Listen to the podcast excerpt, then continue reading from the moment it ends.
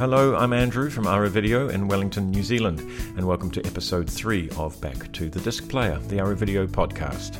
It's inspired by our Adopt a Movie scheme, which enables our supporters to purchase an exclusive, lifelong affiliation with a title in the Aro Video library, or an acquisition that we may not have. It's a chance to talk to our customers and ask them about their personal connection to a film or films they've chosen to adopt, and for us to find out a little bit about them as well. Episode 3 is a chat with David Summerfield, a young man with a passion for film and also a very keen interest in the preservation of film history and the evolution of film presentation through its various formats. Hence, we talk a lot about VHS tape culture, and in this episode, we even venture into the Aro Video attic, where uh, the bulk of our VHS tape collection is stored. David also makes an articulate and delightfully idiosyncratic case for the three films that he has adopted. We hope you enjoy the conversation. My thanks to my Aro colleague Svenda Strom, who recorded this episode. Hello, David. Welcome to Upstairs at Aro Video. You're in the hot seat. Oh, good evening, Andrew. Glad to be here. Good, yeah. Um, this is episode number three. So you're fairly high up on the list of people I thought that I would talk to about all things DVD, VHS, and um, cinephilia in general. So you are a, a very good customer of Aro Video. Uh, you're somebody, when I first met you, um, was a very young, enthusiastic uh, film geek and uh, somebody who was oddly interested in VHS technology for somebody so young. so that was the first thing that struck me about you. Uh, was here's a guy with you know, bundles of, uh, you know, just very keen and uh, wide-eyed and ready to consume whatever you could, you know, and just somebody who really appreciates what we do. So it's nice for us to maybe get to know you a little bit better because I know you've got lots of interesting things that I want to find out, out about. Um, oh, thanks, Andrew. It's very kind of you to say. That's all right. I so I just you're also somebody who's involved in the film society and uh, quite active. You see you a lot around at the, the film film festival that's just uh, happened here in Wellington. Uh, so I thought I'd maybe open with that. Uh, you know, your experience of the festival. You were you were ushering and helping out as a volunteer and, and getting to see lots of stuff. What was your impression of the stuff that you saw? Um, yeah, it was a really good festival. Um, I haven't collected my, my thoughts about it yet. I mean, I sure I had a I had a lighter festival than last year. I think last year I saw about fifty five films, and this year I only saw like 32, 33. Yeah. So um, I'm still trying to remember all the films that I saw, but sure, um, yeah, sure. it was a really. Well, sorry to put you on the spot. Yeah, I, I saw 22, which was quite uh, quite intense for me. Yeah, well, um, so I had a fairly active festival. Just you know, 55 films last year, 32. I, I'm just still intrigued about how one digests that amount of cinema over a two week period. Like, how did you feel about doing 55? Was that something that was regular? for you or no it wasn't and uh, last year i actually went to auckland as well for one weekend so i managed to fit in i think six films up in auckland so that sort of helped get the overall uh, count up but yeah last year was was pretty intense for me working working during the day uh, mostly and then going to see films mostly in the evenings and weekends it was yeah it was a lot so those 55 that you saw last year when they kind of come back in whatever form? Are they things that you know you do remember? Uh, you know, or are there things that you kind of are quite hazy about because you yeah, saw definitely. four films in one day? Yeah, stuff tends to blur together. Like just uh, this year, I think I saw just coincidentally a lot of films about uh, sort of young women coming of age, and there were a lot of similar um, scenes and scenarios, and you sort of wind up thinking, oh, w- which film had that scene with the in the club with the strobe lights? Oh, actually, that was two films, and now I'm sort of mashing them together in my head. You know. So is that a is that kind of annoying, or is it just something um, you? It's just good to have the experience while you're having it, and then not worry about the residual effect. Um, I think it can be quite good. It can be interesting. It you can you end up making comparisons about films and maybe trends about what kind of films are being made at the moment that you might not otherwise you might not otherwise make those connections. Yep. Um, yeah, and I mean, poss- possibly seeing a film on its own and being able to digest it is is different in some cases, in some ways better than you know rushing to the next film straight away, perhaps. But um, there's there's also value in the festival experience, and it's just Hmm. yeah, there's a lot of side benefits. Hmm. So well, that, that that's that's as valid as perhaps pulling out, um, you know, a number of highlights. You, you know, I mean, that's always the question we get asked: What did you see at the festival? What do you recommend? That's the go-to. And I see you checking your phone there at the moment. just I don't have a complete I- schedule, but I'm just reminding myself what I actually did see. oh, okay. Is there anything that stood out as being god awful? Uh, there was no, not this year. There were some films that I saw that other people thought were, were god awful. Hmm. Um, uh, you know, there were a couple of people that wandered out of Guy Maddin's The Green Fog, muttering about it being the worst thing they'd ever seen, and what was that rubbish?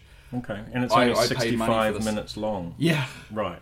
yeah, Okay. So that's social media attention span right there. yeah, yeah, exactly. Um, and yeah, no, and there were some films that I didn't think were brilliantly made, but I was in the right mood to sort of sort of watch that movie. Like I was thinking, um, there was one, "What Keeps You Alive." I didn't really think was brilliant, but I really enjoyed it, and it was sort of really what I was looking to watch in that moment. Yeah.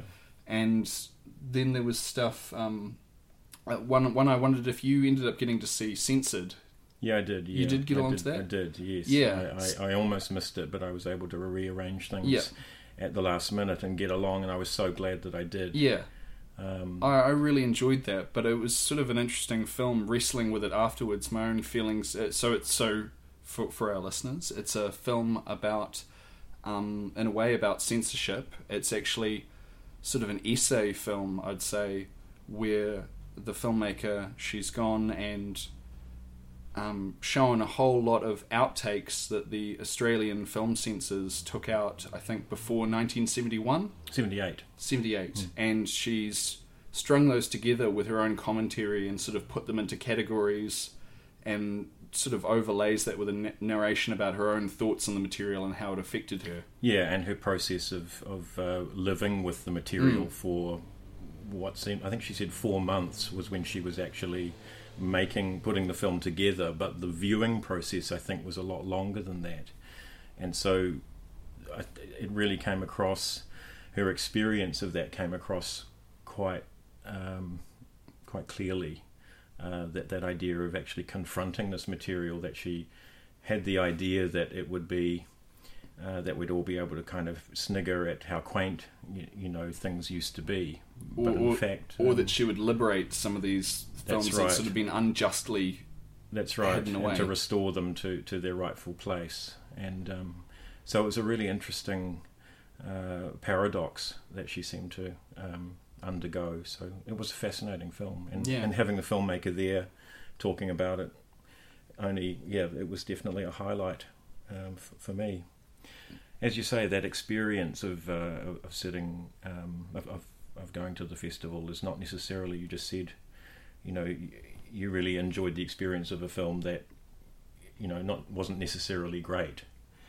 So that's, um, you, you know, I, I don't know, is that unique to a cinema going experience, or is that something that you find is part of the pleasure of watching something on the small screen? No, I mean, um, yeah, absolutely. You can get that same kick from watching something on the the small screen. I mean, sometimes you're just in the mood to watch something with some car chases or explosions or heads being shot off and you know that kind of thing, and you just you you want to see what you want to see in the moment, and that's one of the things that is fantastic about the small screen experience, being able to curate what you want to watch when you're in the mood to watch it and not having to wait for, for a schedule or on the television or at the theatres or anything. So hmm. so the small screen is where it's at for, for mood specific cinema, hmm. really. Sure. Getting getting back to the festival experience, what I really enjoy about festival time is that you're enjoying these films with a receptive audience. Mm-hmm. And afterwards you get to meet people in the lobby between films and you get to talk about the movie and um, Yep. and catch up with all these people, some of whom you really only see around Wellington at festival time. Hmm. And so that's a really special experience that just heightens everything. So, David, can we just talk about your your about VHS, which seems to be we're we're both wearing VHS tribute T-shirts, by the way. Well, mine's actually a, a long sleeve. Yours is a, a genuine T-shirt. Yeah, I was I was worried about this being too on the nose, but I was looking Yeah, for a no. clean clean shirt to No, wear. let's go. so- Let's go on the nose. Um, so, tell me your uh, abiding obsession with VHS. As I say, because you're from a different generation uh, to to those that grew up with it. Um, can you just tell us about what led you to that uh, obsession? Uh, yeah, certainly. I mean, I, I, yeah, you're right. I did come of age of the the DVD generation. I mean, I remember um, Dad bringing home, no, Dad getting a DVD player for Christmas. I think 2001, and that being a huge source of excitement. But I, I grew up before that with VHS tapes, and after that, um, you could still rent them in New Plymouth. Um, and you know, 2003, 2004, I forget till when, when I was sort of starting to go out to the video store on my own. Right. Um, So you're saying that you had a childhood where you had VHS tapes? Oh, yeah. So, yeah. Yeah. Yeah. Yeah. Yeah. Um, so, what was what were kind of formative films that you rented? You know, in New Plymouth. You, you know, that really kind of where you got the film bug. Uh, You know, is there any particular titles that come to mind? Oh, t- titles. I mean, I used to rent Indiana Jones a lot. I, I can't think. I can't think of tapes specifically. I used to rent. I used to rent the X Files tapes quite a lot from a, a record store actually called Missing Link that also rented tapes. Um, when I was a kid, I used to rent the Transformers uh, films on tape from the Transformers uh, cartoon show from the library, and then later from from Blockbuster Video. Um, but uh, yeah, So I guess what I'm Dunno. trying to get at is why didn't you give it up like Ah. everybody else did? I, I'm trying to. Um, and when when did you find that you were carving out this Well, little niche? tapes were a cheap way to get movies. Um, so a lot of people, when I was growing up, were selling off their tapes. Um, like I got all the Star Wars films on VHS because the the guy just upgraded to Laserdisc, and was very excited about that. Um, and uh, you know, I used to, yeah, I used to. I, I just wanted to watch movies, and tapes were a cheap way to do that. There was always someone selling them. They were cheaper than DVDs. Yeah. So because you were able to acquire a mass VHS tapes, you know, you built a collection when you were a teenager. Is that yeah, of what you yeah. were doing? Uh, anything I could get my hands on. I mean, I used to Mm. collect tapes, DVDs. Um, yeah, most mostly those. Um, Mm. I had a couple of 16 mil films when I was younger, but not not a lot. Mm. Um, just anything, anything that I could watch, really. Hmm. So is there? So it's you know I often get asked you know what's what's my favorite movie or you know questions like that, and you've kind of you know similarly shirked at that kind of questioning, and I'm just um, uh, thinking is it is it something that's more you're more attracted to is the idea of soaking up as much film culture as possible and not having any particular loyalty to any particular films. I mean, I've got a Um, favorite film. I know you do. We'll talk about that shortly. Um, but I'm saying that there's this idea of um, uh, yeah amassing uh, film culture, having it around you, and the collector's mentality.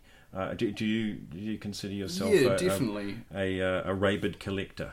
Yeah, I mean, I, I get, I'm, I'm impatient. I, I like to be able to watch things and read things, and if I, I don't have access to them, I, I, you know, films that I enjoy, I'll try and buy so that I've got them on hand if I suddenly find them in the mood. Like, I, back in New Plymouth, I used to rent um, Shaun of the Dead when it came out so many times from United Video that the lady said, Look, why don't you just go and buy a copy?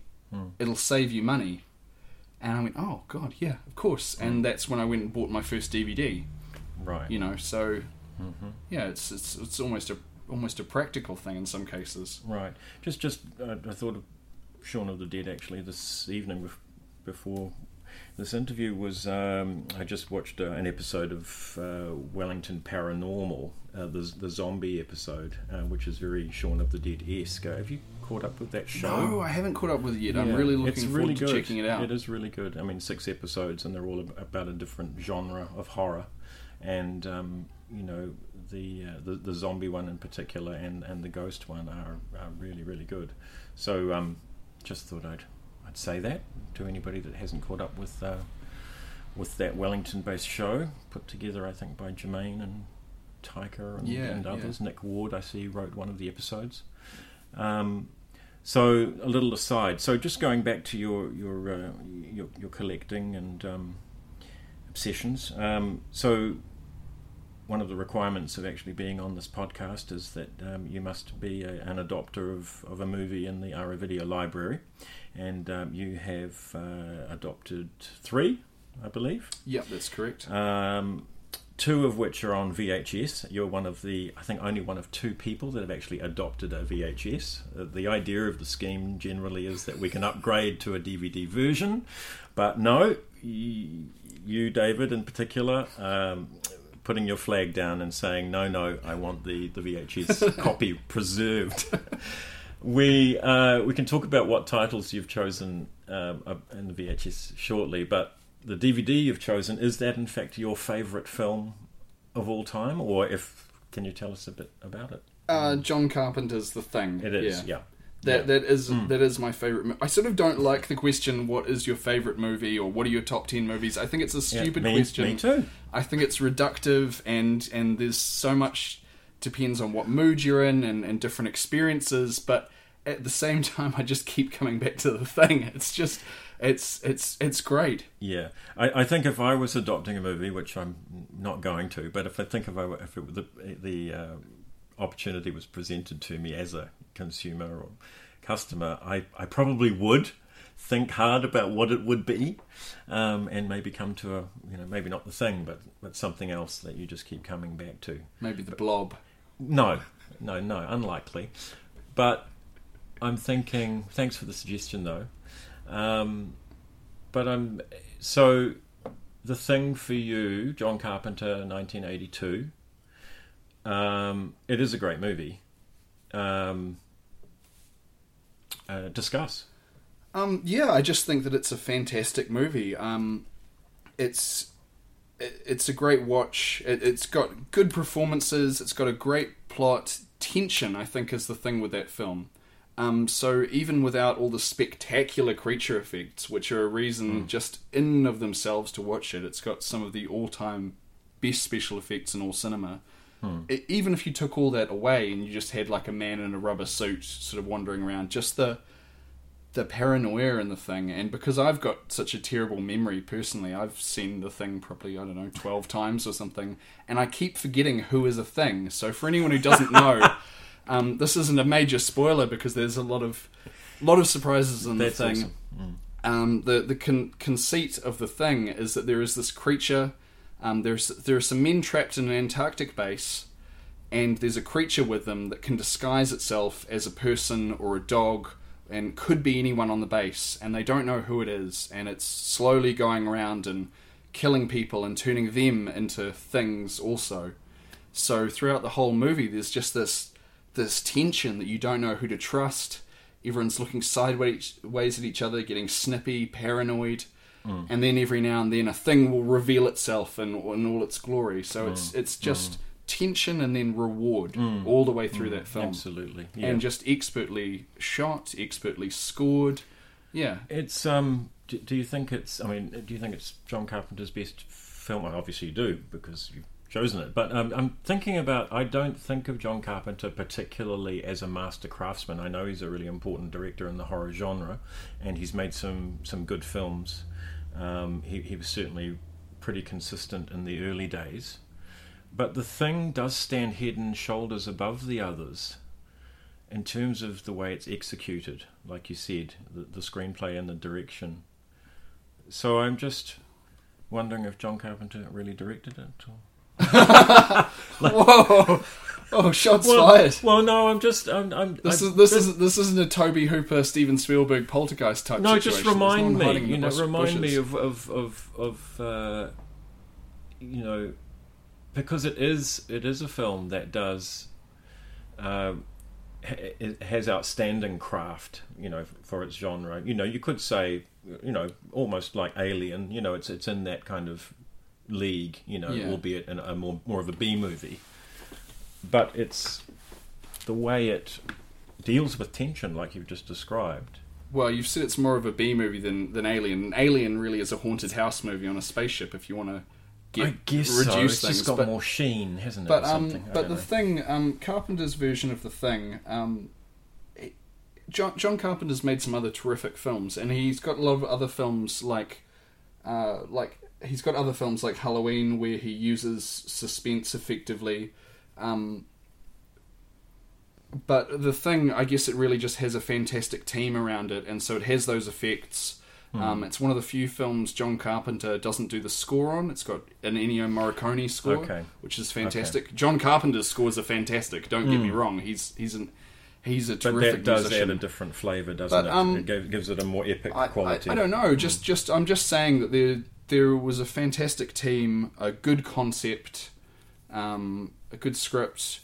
Um, they shot it in horrifying cold conditions, and I think all that just feeds into the, the end product. Yep. Yeah, it's just Yeah, a, for a perfect storm of. Yeah, it does remind me a little of uh, you know some of those um, you know horror classics of the '80s, which I, you know I know you're a big fan of, and uh, and and one that I have seen recently that I enjoyed just as much for the very same reasons as the thing is Fright Night, and uh, and I and, and and Fright Night Two is in fact the uh, the VHS that you've adopted, David.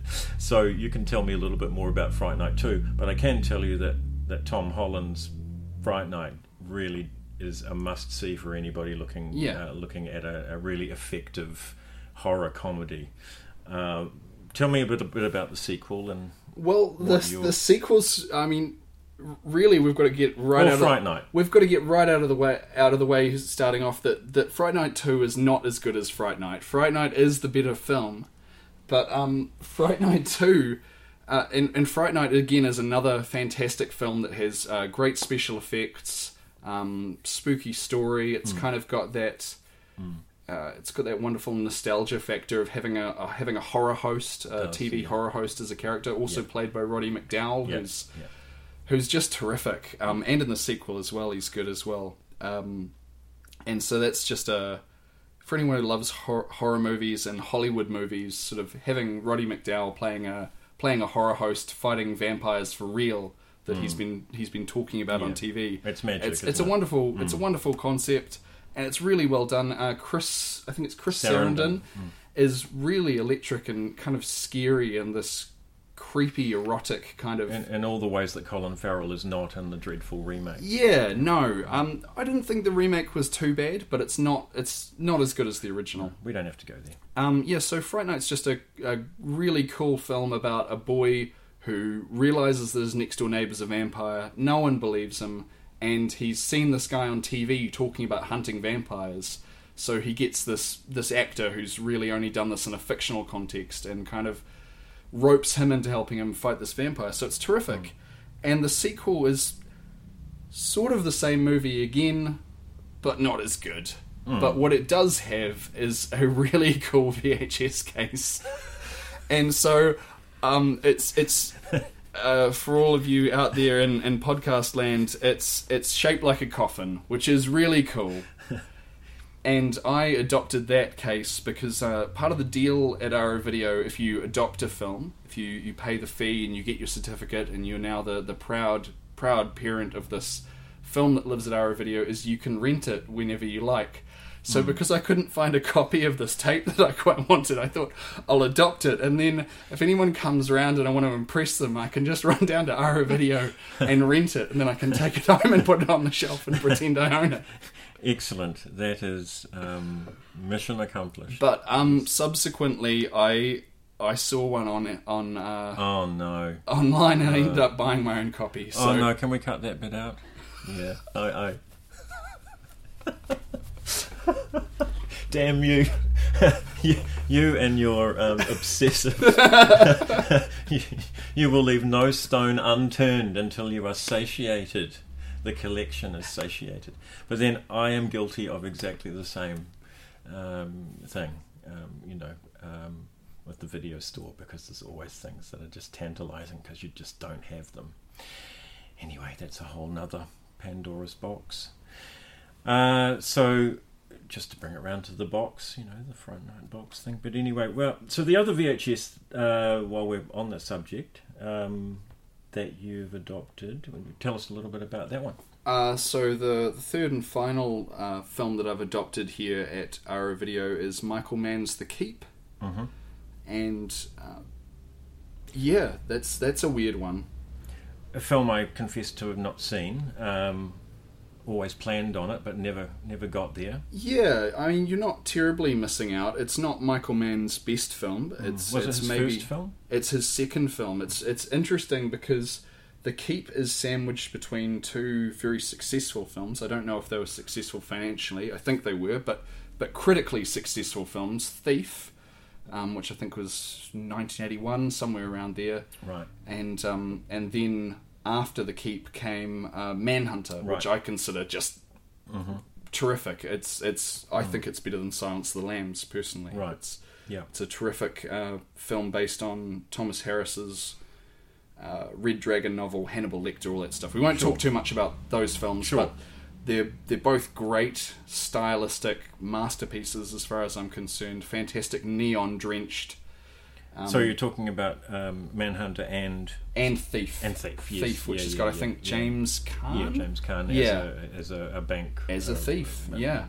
a, a safecracker. Safecracker. Yeah, Yeah, it is a terrific film. yeah, And so that would be late seventies, yeah, early Yeah. early eighties, early eighties, but it think- has a kind of a late Yeah. seventies feel to Yeah. it. it. Yeah, it feels. Uh, and so yeah. and so Michael Mann, those films are very much in sort of the wheelhouse of what people know of Michael Mann films. These L.A. neon drenched, gritty, sort of neo noir kind of thrillers, and then The Keep is this oddity, this sort of fantasy horror film that he that he made and was not very successful, and because of that, to this day you can't get it on DVD.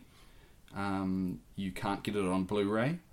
Um, is that internationally as internationally, yeah, it's it popped up on I think Netflix Ireland. Apparently, I Mm-hmm. mean I don't have Netflix Ireland, but Hmm. uh, apparently it popped up there. But it's a very hard film to actually track down and watch, um, or or indeed to, to actually own a copy of. well? Mm, Um, so I adopted the the tape at Aro to sort of Uh, safeguard it. You're really ramping up its currency by talking about it in this way. You Yeah. realise. So I actually now fear for its safety. Yeah, yeah. I'm sorry. Oh, it's it's it's a dangerous game you're playing It here, is. Andrew. Well, I, well, that's the interesting thing. You're you're kind of audacious in having that uh, even that Fright Night tape on the shelf. I was quite surprised because Okay, I'm 'Cause- starting to get nervous. yeah, because because you know video stores used to do that thing where they'd put something in a in another case or. Yeah. even have valuable stuff. I remember sort of extras, extra um, special special features DVDs sort of being kept behind the desk at I think one Mm. United Video I used to go to. And, Yep. I, I will Yeah. once uh, say one uh, positive thing about the advent of piracy was it really reduced the uh, the, the theft that we had in store. You know, I, I think the worst theft we had was somebody went through probably about 40 action DVDs and broke the cases to remove the discs God, and just left the broken cases on the uh, on the shelf. You know, you know, just uh, just you know, back in their alphabetical order, uh, but had discreetly cracked them open, and um, and so that pretty much was it. That was the last time that happened, um, when there was a demand, you know, maybe a black market for discs. yeah, wow. So times have changed. Yeah, they have indeed. I remember. Um, I remember when people used to sell. I, remember actually there being adverts in the newspaper in the early two thousands for DVDs, and then you'd go around to, to some guy's house and he'd have some some pirated DVDs with sort of bad bad covers of um, the badly photocopied sort of covers for for I think I got the Hulk and the Matrix and you know and they had hard burned on Chinese subtitles on them, and but you're excited because they were cheap. yeah. Uh, I was just thinking about your. You're very connected on online with other uh, collectors of, of VHS and rare films. Is is that? Um, uh, have you found you know kindred spirits in, in other places, even locally, or you know that share your? Not so much locally, but internationally, there's a big big uh, movement of people who collect VHS, and and another quite separate movement of people who collect um, films, like real films, 16, 35 millimeter, etc. Yeah. Um, see, I've got quite a quite a meager kind of VHS collection by the standards that are that are sort of out there. There are people who are intense. They've just got rooms full of carefully curated Yep. tapes. Quite often, horror is a big Yeah. thing that people collect. Yeah. So as uh, was illustrated in those those documentaries that we have on DVD, so this rewind this is one of them, and um, Adjust your tracking. adjust your tracking is the other one. So adjust your tracking is the one that's more focused on the obsessive horror VHS collector. Is that right, or are they both? I'm just trying to remember now. Um, Yeah, in all honesty, my, my Yeah. memories of them are blurring together a little bit. It doesn't I- help because they, they have some of the same interviewees in do. both documentaries, which Yeah, they're, they're both good. I mean, Yeah, yeah, yeah. I, I remember that Rewind This was more broadly assessing the evolution Yeah. um, of, of VHS as a medium, so it was more uh, of an overview. It had that, uh, and I think it touched on obsessive horror collectors, and and uh, the other one, um, Adjust Your Tracking, was more um, closely focused on on genre collectors. Have you uh, been in contact with tho- with any of those people, or is there, no, no, no, I haven't. Mm. I've, I've watched the I've watched the movie a couple of times. Um, in fact, we you reminded me earlier that we appeared on a panel talking about Rewind This or about VHS culture. yes, we did. yeah, there's some ago. really embarrassing footage out there of me umming and ahhing, and and I was in a I was in a very tall bar stool that swiveled. And I couldn't touch the ground with my feet, so I couldn't stop it from swiveling. And they, I think they were recording that that panel discussion and actually Yeah. sent it to the filmmakers. So I'm Yes, absolutely right. mortified. Yeah, I wasn't. I didn't come off too much better.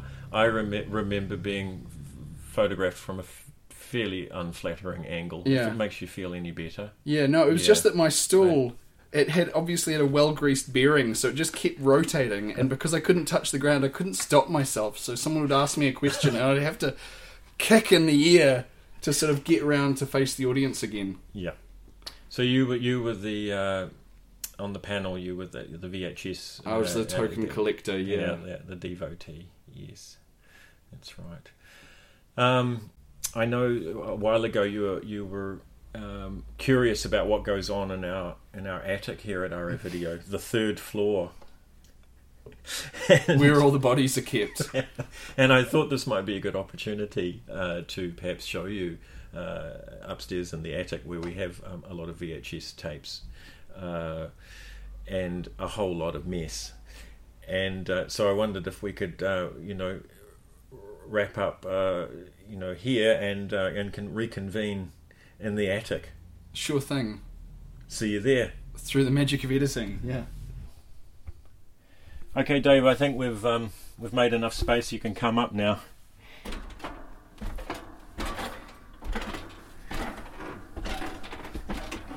Hello. Welcome Oh, to the attic at Aro Video. Aladdin's Cave. It's, Very nice. I don't know about very nice. It's very cramped. Uh, for It's people a, listening, it is a an, an, an, an A-shaped roof uh, that is only really enough for me to stand up in in the very middle.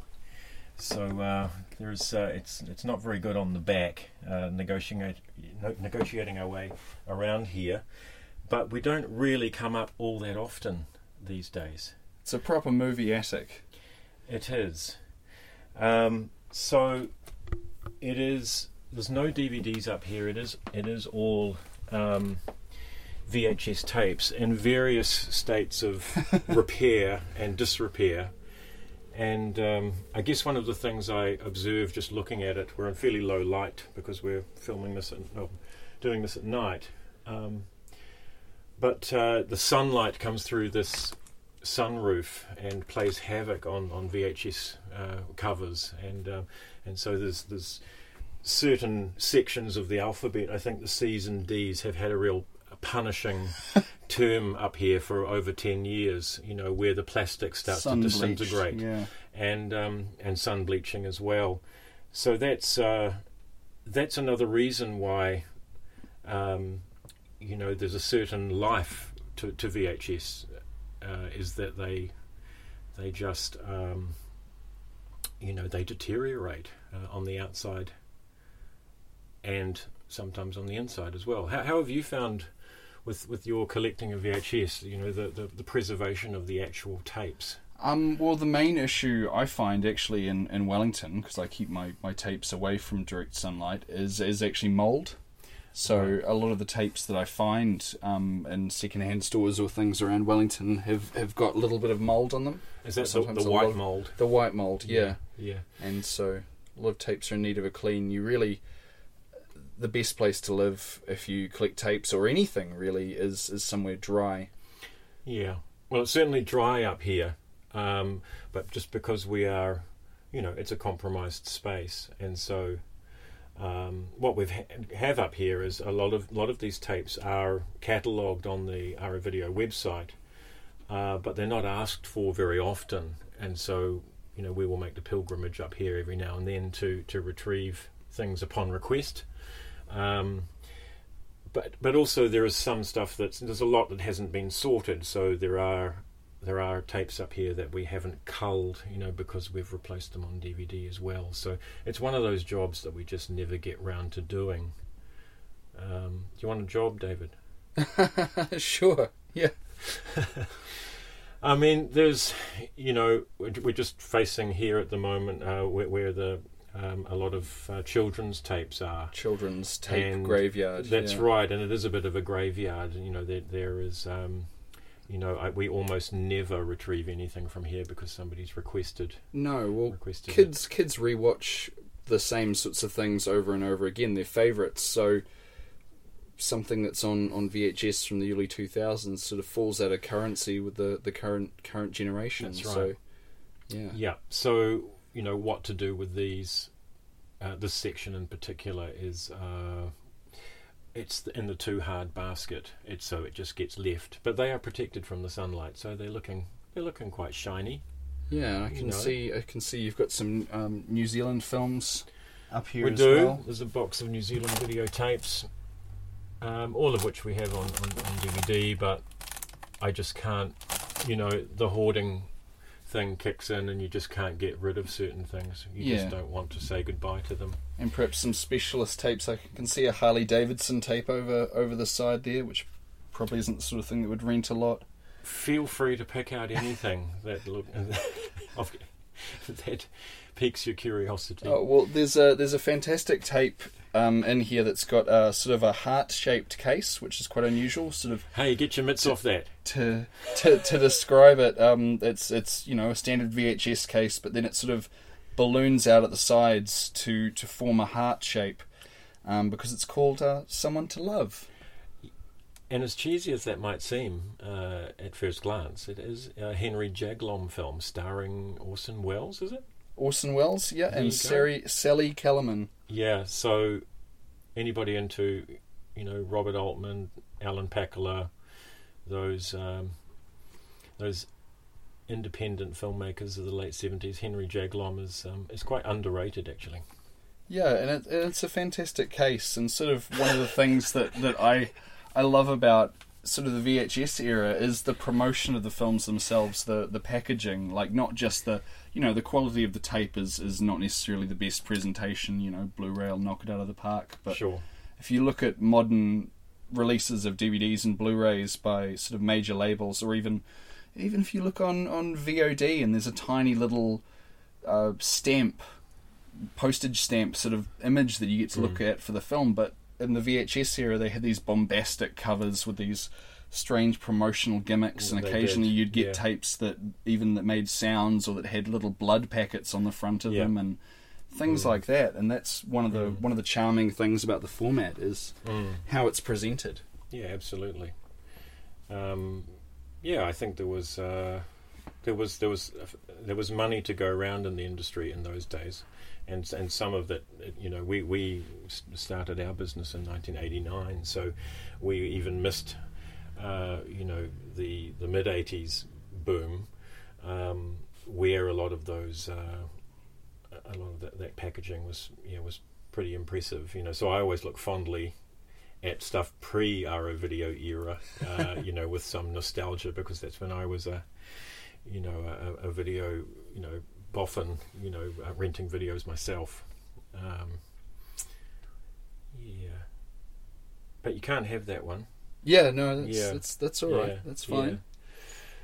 yeah. Um, I was going to um, just on the VHS, the, the merits of VHS. So there was something on YouTube that I that I was shown recently, which uh, w- in, which someone did a half-hour kind of video essay about their love of VHS, and one of the uh, the virtues that they extolled was that uh, they remember seeing films like Alien and Aliens on um, VHS, where the uh, the the graininess of the image actually enhanced the fear factor because the, the, the, the monster lurked even more was even more obscured, and so he felt that when he'd watched the equivalent on DVD or Blu-ray that that those things were more evident. and Yeah. that there- that- I thought that was a curious uh, yeah, not, argument. not necessarily with, with Alien because the, the effects for the most part in that are terrific. Um, Yeah. But in, certainly in some films, yeah, if you're watching it on tape, you, you might not see the wires or whatever that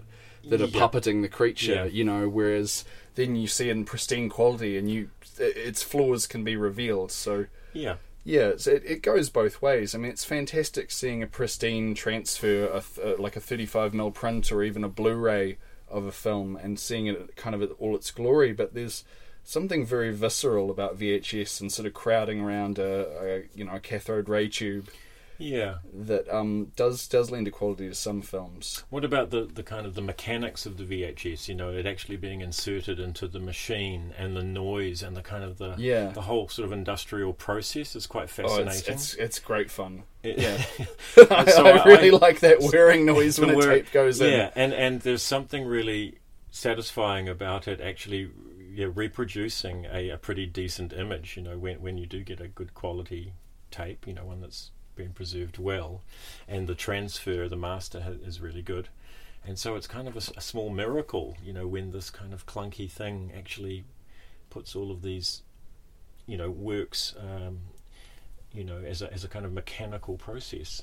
Yeah, well, I think um, obviously there's there's some issues with the VHS format, and, and tapes can get worn and kind of get grainy, but they, for the most part, unless you you get one that's really bad and it jams the player or anything, which I've never had happen. Um, they they just keep playing, unlike a DVD or something that you'll get a scratch on it, or even. Um, you, even digital films, you'll get corrupted data or something, or, or you're watching something VOD and you, you have horrible buffering. Uh, Which, make, you know. which makes it unwatchable. Where, Yeah. Whereas a kind of a you know some uh, intermi- intermittent, keep on trucking. yeah, keep on trucking even if they have dropouts and things. Yeah. yeah. Um, often the sound is an issue though, isn't it? Like getting good quality sound off of VHS is really important. Um, it makes a big difference to the experience because if you get a kind of a slight crease on the edge of a tape, Yeah, it can can do. completely munt the sound. Yeah, it's a it's a magnetic format, so um, Mm. yeah, the the sound uh, you can have issues there sometimes with old tapes. Mm. Um, sometimes all you need to do is just give your player a good clean, and then you find things play a lot nicer. You're also a big fan of uh, the the VHS trailer reel, Yeah, and some and you've commented to me that you've bought some pretty you know uh, second run uninteresting films on VHS, but you you love the, the trailers that actually preceded, and that made it worthwhile. Yeah, well, that's another thing that I guess in that era where there was a lot of money in home video, they put a lot of effort into into the the trailers, the promotion for the film, and you know, you'd have a dramatic voiceover by someone like Don LaFontaine or something in a world, or Mm. e- even earlier than that. Um, just these um, dramatic, fast-paced trailers that sometimes over oversell what is maybe a run-of-the-mill film. Yeah, um, yeah, just fantastic. And some of those trailers, you really can scratch your head trying to find. I had a friend who's doing a, a master's degree in film ask me the other day, um, "Where's a where's a database on film trailers that I can go to to research how these films were marketed in the '90s?" And I said, "Well, there really isn't one. I mean, you can hunt around on YouTube for individual trailers, mm. um, but there there is no real library of film trailers, as far as I'm aware, that you can easily access. Sure. Um, so tapes are, are fantastic. Digging through old tapes and just watching mm. watching the trailer reels, you can mm. find some stuff that you just miss out otherwise. Mm. And then there's those that I remember fondly being able to recite line for line the uh, the the anti piracy yeah, messages, and uh, I I can't remember the opening line. I could virtually recite it for you right now, but I can't quite remember the opening line.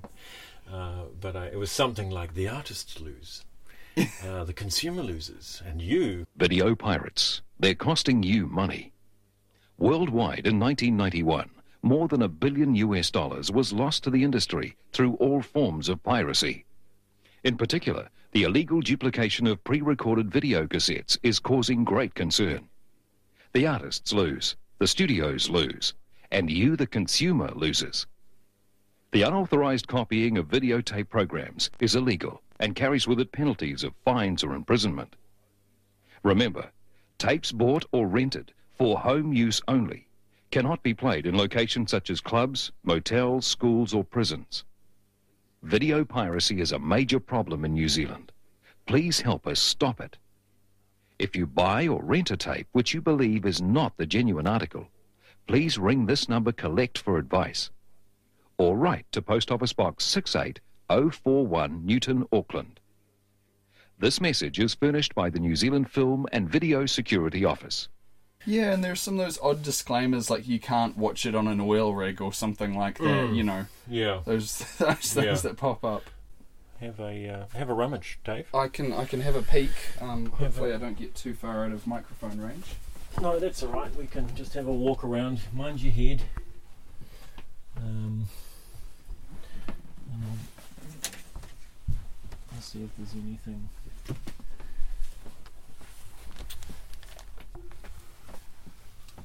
So one one of the things about you know running a video store is that a lot of the job has to do with, uh, as one staff member pointed out to me, it's changing one pile of tapes or, or DVDs and putting it into another pile, and that's the process. That's sort of a lot of what we do.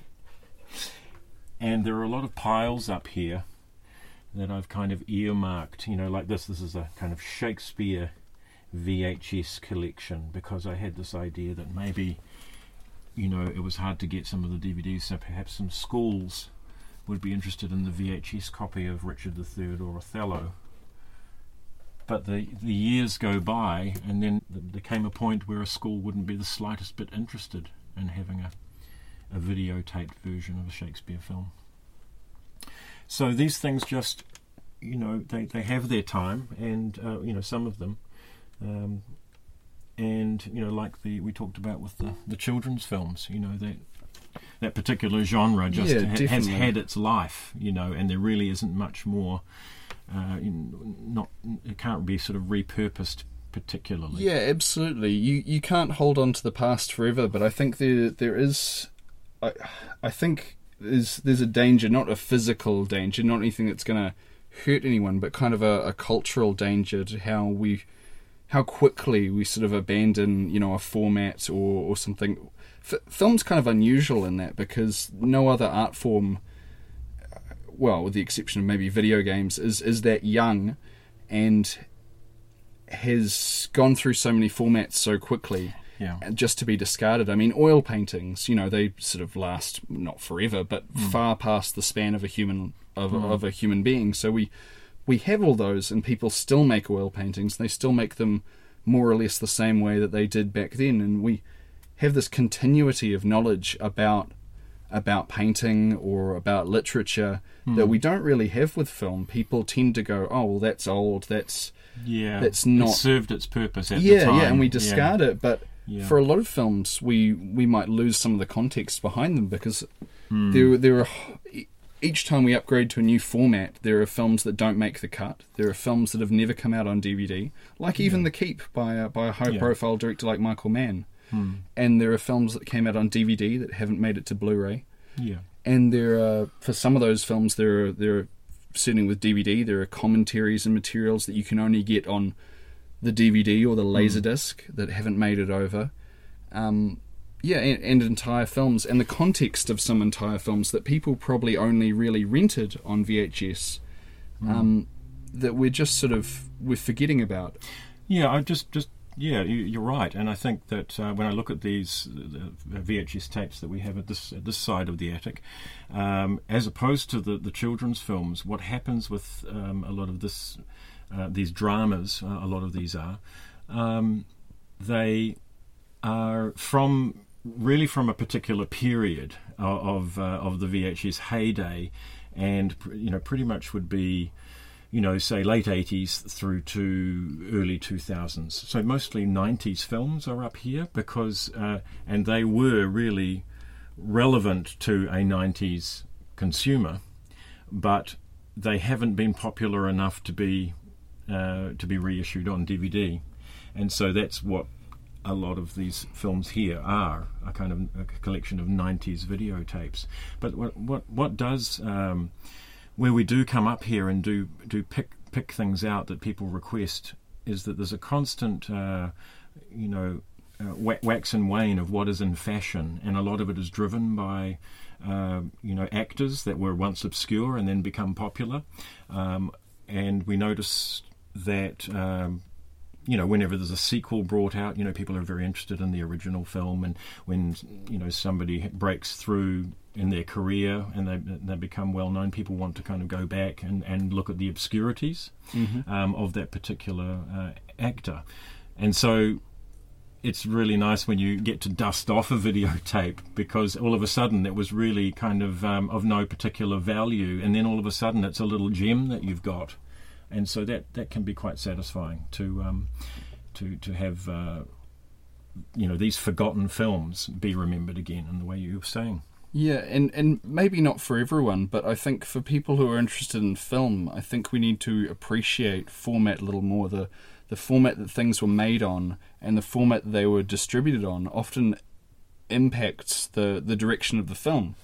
Um, so there were a lot of directors when, um, the, well, there were a few directors when home video started to come out who changed their shooting style or their framing for the film because they knew that eventually the movie would come out on video and be cropped. Hmm. So people started to make decisions based on that and saying, "Oh, well, we won't have people talking at the extreme ends of the frame in my film. I don't want to be pan and scanned." Hmm. And for, for the listeners out there, you can you can look up what pan and scan means, and there there are videos on YouTube. But hmm.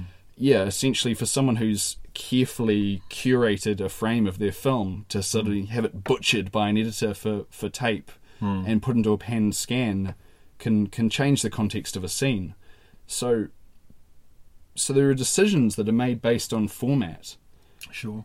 that inform inform the film hmm. and without understanding at least a little bit about the format you can never really truly understand how the film was made or how it was how it was intended to be presented so if you do want to go deep into film you need to have at least a cursory understanding of format i think Yeah. Hmm. Keep rummaging. I need to stretch.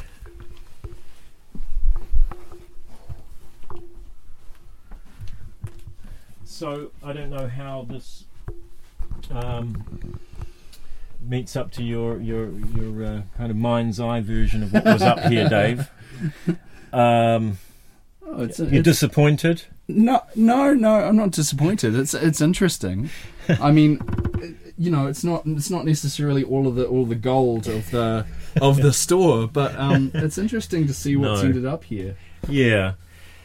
I mean, it's a shame that we can't, you know, we don't have um, larger premises in which to be able to display. I mean, this is really just, you know, this is not all the VHS. We have another um, storeroom um, downstairs as well.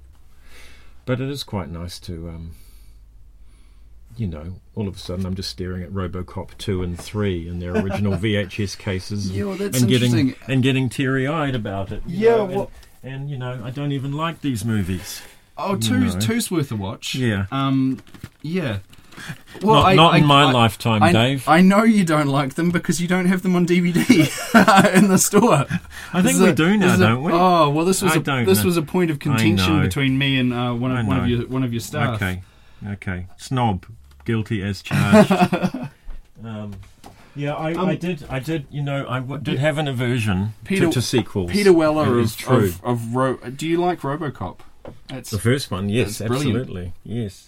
Peter Weller, uh, the stars in the news recently because he's got a he's got a I think a art degree, Yeah. PhD degree in fine art. I digress, Right. but um, Mm-hmm. I don't. Got I on don't- him. um, no, I, I did. I had to be selective when choosing films when they were released, and shameless sequels were really a bugbear of mine. I have to admit, but now I've got an affection for them in retrospect. I mean, look at that lime green on Reanimator Two. It's uh, Yeah, there's a few nice action films and um and, and horror films that have made it up here. Return of the Living Dead Part Two, which is is is, is an extraneous sequel, um, pretty much has the same plot as the first one, but sort of worse. But look at that cover; it's Yeah. terrific. Unfortunately, the the listeners can't can't see it, but there's a really beautiful um sort of sort of almost almost sort of crude Al- I- I almost almost it. almost looks like a really artistic kid's done it um, of these these sort of marionette looking zombies and uh, there's one in the center in front of a tombstone uh, giving us the finger yes, oh, and you just you just don't get Yeah. that on um, major Yeah. DVD releases Now, Dave, days. you would know better than I, but we do we have this on DVD or not? I actually I Because- don't I don't know with that one you've Because if we don't have this on DVD, then this VHS should actually be downstairs in the horror section. For um, yeah I'm to- not to I'm be- not sure Andrew because I've got Yeah. my I've got my own copy of uh, oh right, of, sure. of So this you- so I've never rented it from right, you. okay, yep. So you don't give a damn. Is that what you're saying? No, it's Yeah. a beautiful it's a beautiful tape that one. You should be very proud. Well, okay. Um, we will take that downstairs and check. Thanks for that. Thanks for pulling out that nugget. Return of the Living Dead 2. Girls in Prison. This must be the classy section of the. Yeah, is that. Ione Skye, who was an it girl in the 90s? Oh, okay. I told you it was very 90s. Yeah, Um, yeah. There's um. There's a. I've seen a couple of Christopher Lambert movies up here. He was Yeah. very. I'll, I'll see if I can find a gem. Here's a gem. This is a gem.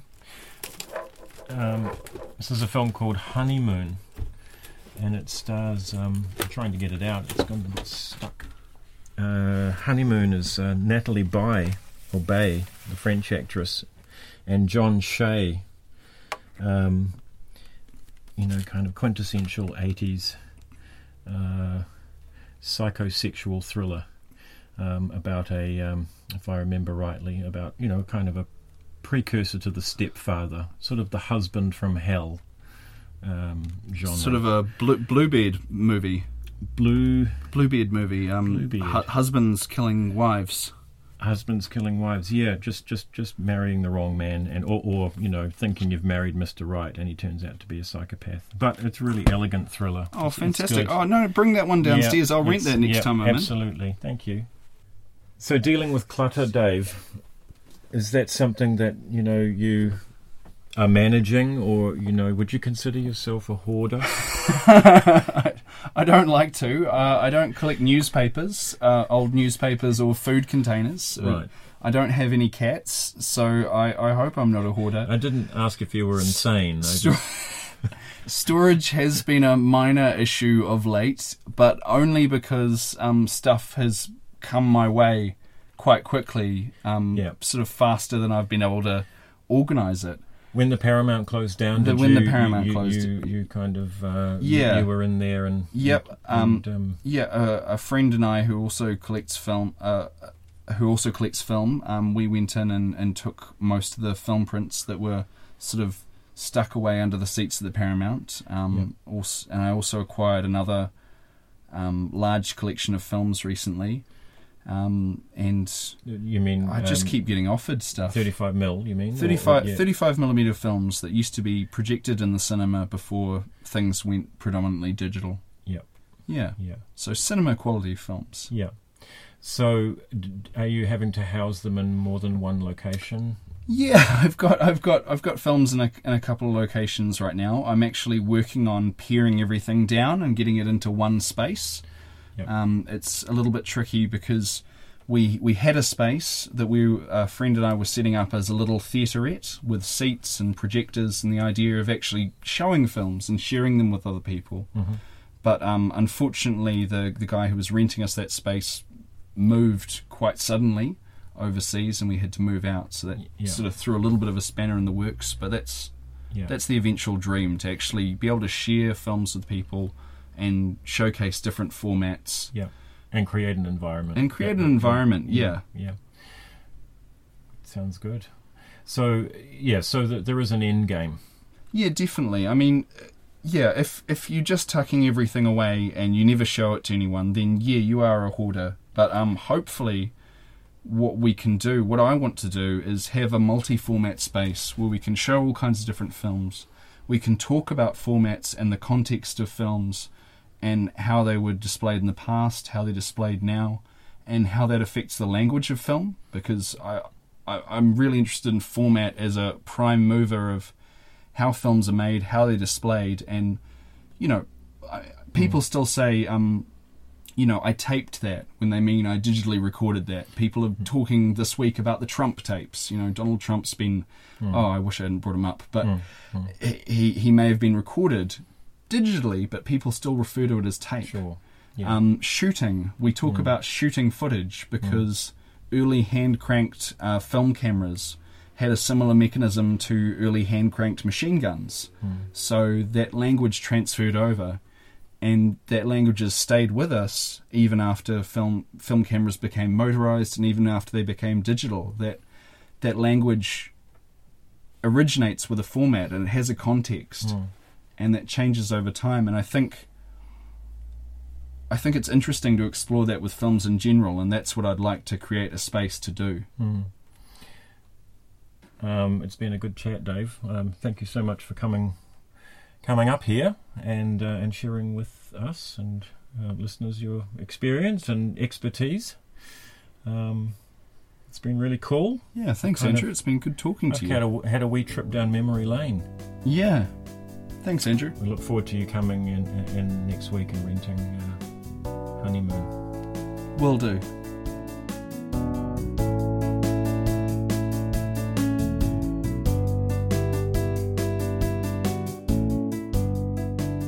Sex Maniacs charity ball. Oh yeah, We, we, we had to get what we- we had to take what we could get back then. Thousands of perverts. Yeah. Thousands of perverts under one Oh. roof. Hundreds of women go wild. Okay. That's sort of out of your usual um, art house uh, style that I'm, I'm used to. That's a unique title. We don't have three in the attic. Um, three in the attic. Oh my god. Th- Spooky? Yeah. Spooky? Oh, you have to get a. we have to get a photo. Yeah. Come on, with this. You want to be in the Yeah. photo? With Okay. your with your stuff?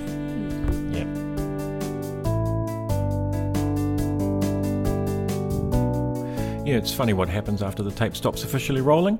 Thank you for listening right up until the end. And don't forget you can support us directly by adopting a movie for yourself or someone you know, or you can check us out on Patreon, where we have a number of options for monthly support available. Also, if you think that you or someone you know would make an interesting guest for the podcast, then we'd love you to get in touch. And we invite you to register your feedback about what you've heard through any of the regular channels. And for those of you that don't know, you can automatically be alerted to new episodes by subscribing to the podcast through whatever application you're using. Until next time, bye bye.